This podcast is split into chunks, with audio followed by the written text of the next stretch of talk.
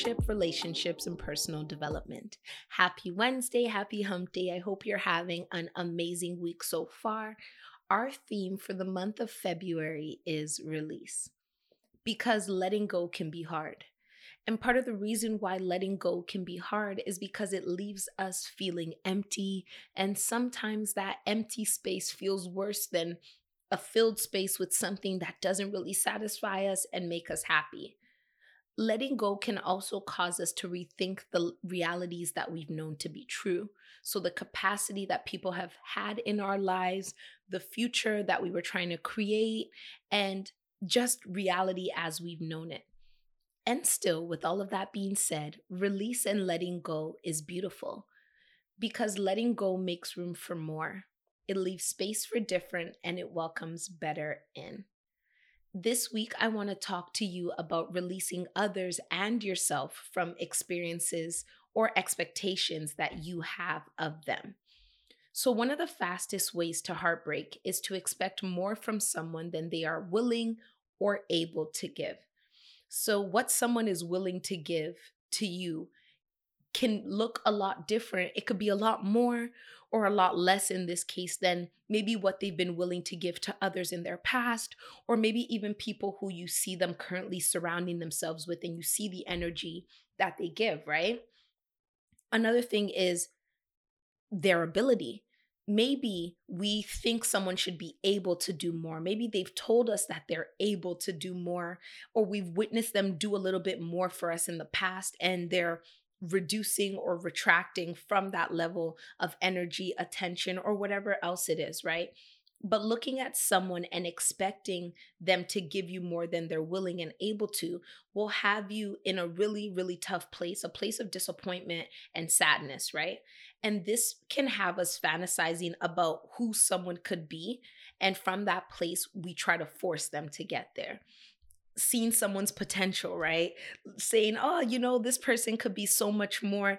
And I deserve that version of them. So I'm going to do whatever it takes to get them to that place. This can have us looking at people and putting a lot of pressure on them. And when I look back at some of my failed relationships, this could be romantic or platonic business relationships, I have to admit that it usually comes from trying to force someone to get to a place that I think they're capable of getting to before they are willing or able to get there on their own. And before I continue, I think it's important to note that it is very, very important to communicate your expectations. When I talk about letting go of expectations, I'm talking about expectations that you've communicated and somebody is not living up to that expectation, especially if it's something that is a deal breaker or super important for you, right?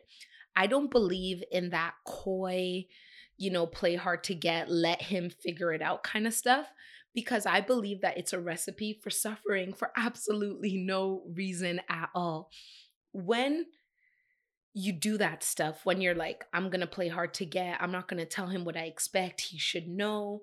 What happens is that when that person doesn't live up to that expectation, it becomes really difficult for us to let go of those situations and walk away because that lack of communication can make you feel like that decision is irrational.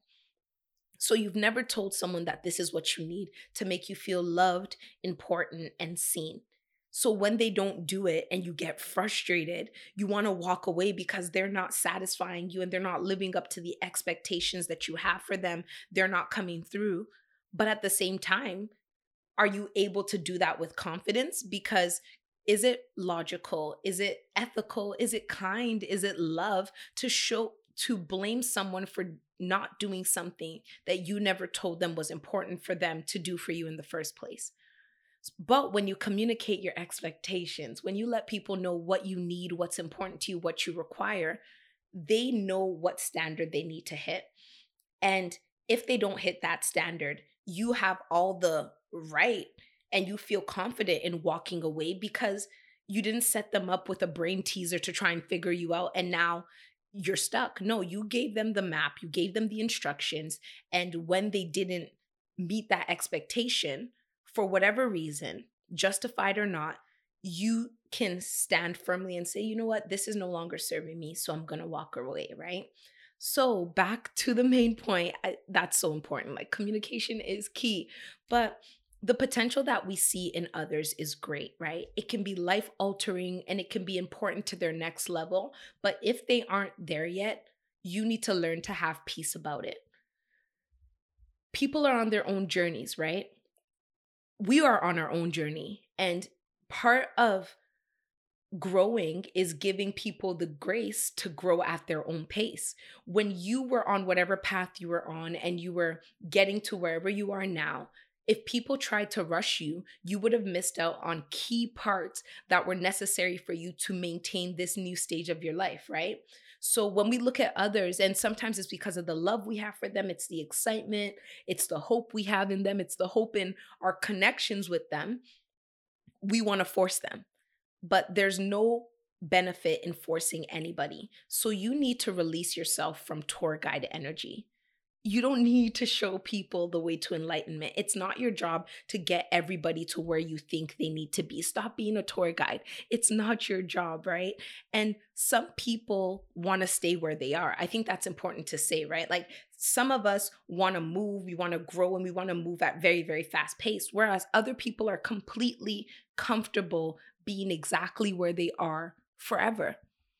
And if that doesn't work for you, it it becomes your responsibility to step away from that, right? Even if it looks wrong to you, as long as they're not your child and you're not their guardian, you have to let them have it.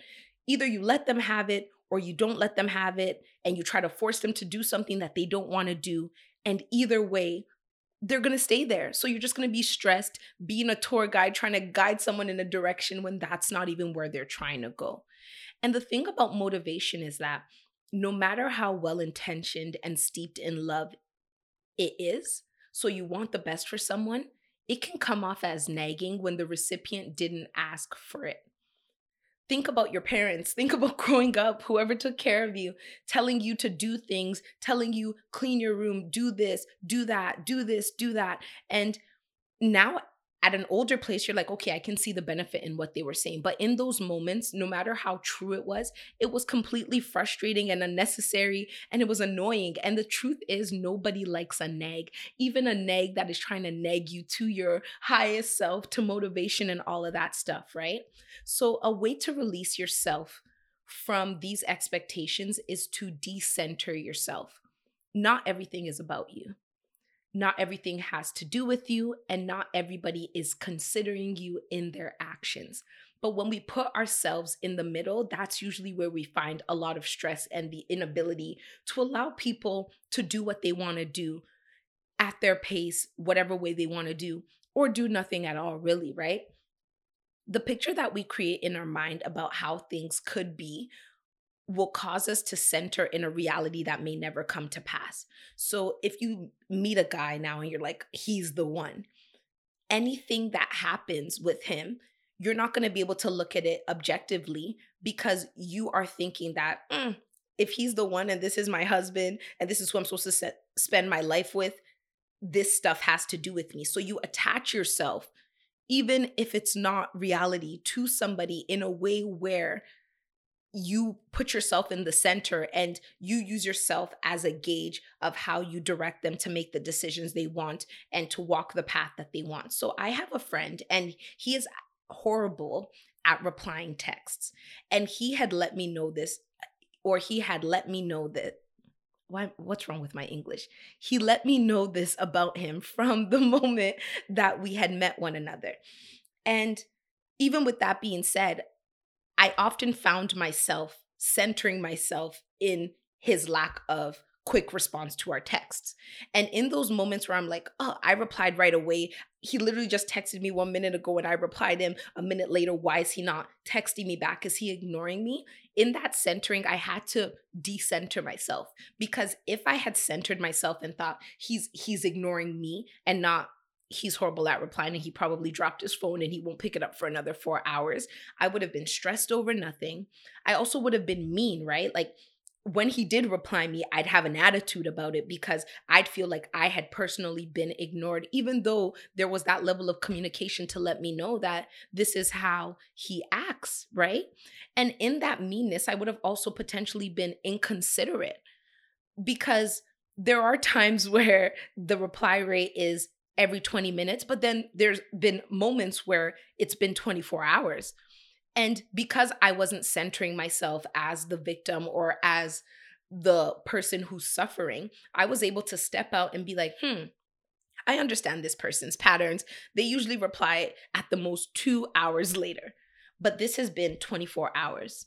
I'm not gonna think I'm being ghosted because that's not the pattern I've noticed. Instead, I'm gonna come out and reach out to this person and make sure they're okay. And yes, that might mean double texting and all of these social taboos that people make seem like they're horrible when we're humans. Like we talk, we communicate in the way that feel comfortable feels comfortable to us, right?